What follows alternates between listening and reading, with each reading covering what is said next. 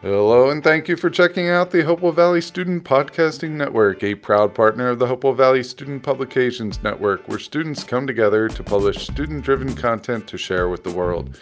This network empowers students to become content creators for all different types of digital mediums. For more student ran podcasts, blogs, artwork, and content, please check out the Hopewell Valley Student Publications Network at www.hvspn.com.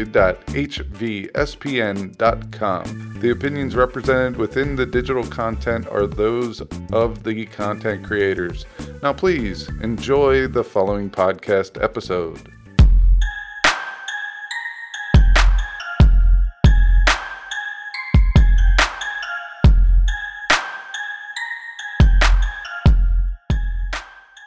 Welcome to my AP Biology Thoughts podcast. My name is Shreya Karthik Vetson, and I'm your host for episode 21 called Plant Behavior, focusing specifically on phototropism, gravitropism, and thigmotropism. Today, we will be discussing the definitions of all of those concepts, as well as a few examples to go along with them. Then, we will connect all of that to the overarching topic of ecology. Hope you enjoy!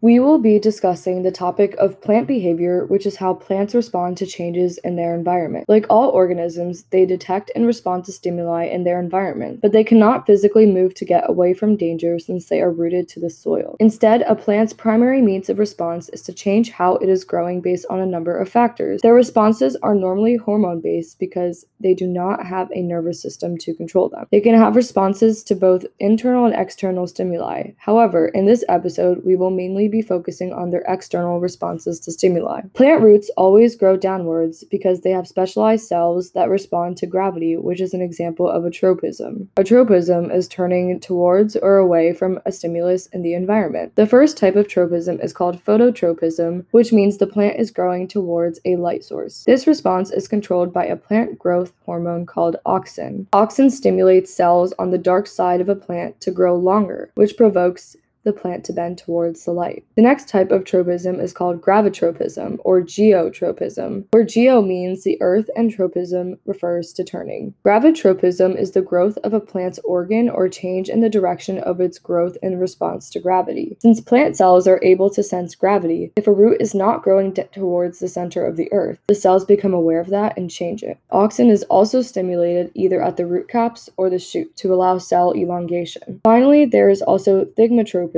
which is the response to touch. The stimulating factor is generally a hard surface that can change the direction of the plant's growth or the growth of one of its organs. Thigmotropism can be in the form of opening or closing of parts of the plant, such as the petals or leaves, the coiling of the plant around the surface, and many other ways. We are now going to look at a few examples of plant behavior. The first example demonstrates phototropism and is a picture of a plant shoot growing towards sunlight. It is exhibiting the response of phototropism because it is growing toward the light source, which in this case is the sun, and its cells are being elongated due to the auxin being released on the dark side of the shoot. There are two types of phototropism. One is positive and one is negative. Positive phototropism is growth towards a light source, and negative phototropism is growth away from light. Plant shoots generally display positive phototropism, which is being demonstrated in this example because it is bending towards the light which helps the green parts of the plant get closer to a source of light energy, which can then be used for photosynthesis. The next example is a picture of a plant demonstrating gravitropism in both the roots and the shoots. It is shown in both a positive and negative way because the roots are growing down and the shoots are growing up. Positive gravitropism occurs when roots grow into the soil because they grow in the direction of gravity. Plants have these things called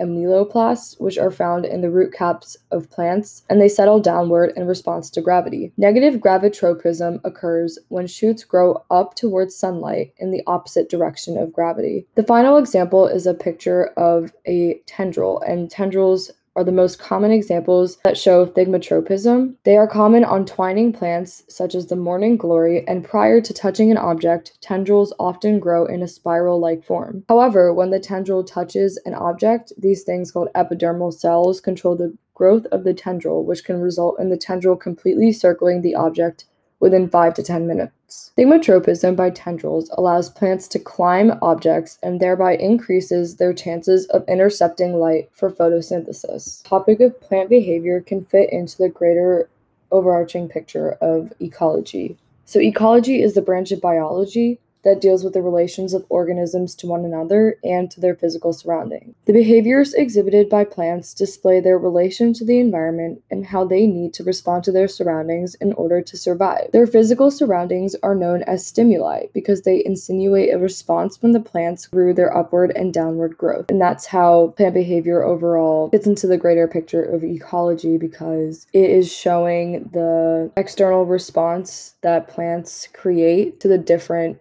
changes in their environment. Thank you so much for listening to this episode of My AP Biology Thoughts. For more student ran podcasts, make sure that you visit www.hvspn.com. I hope you enjoyed.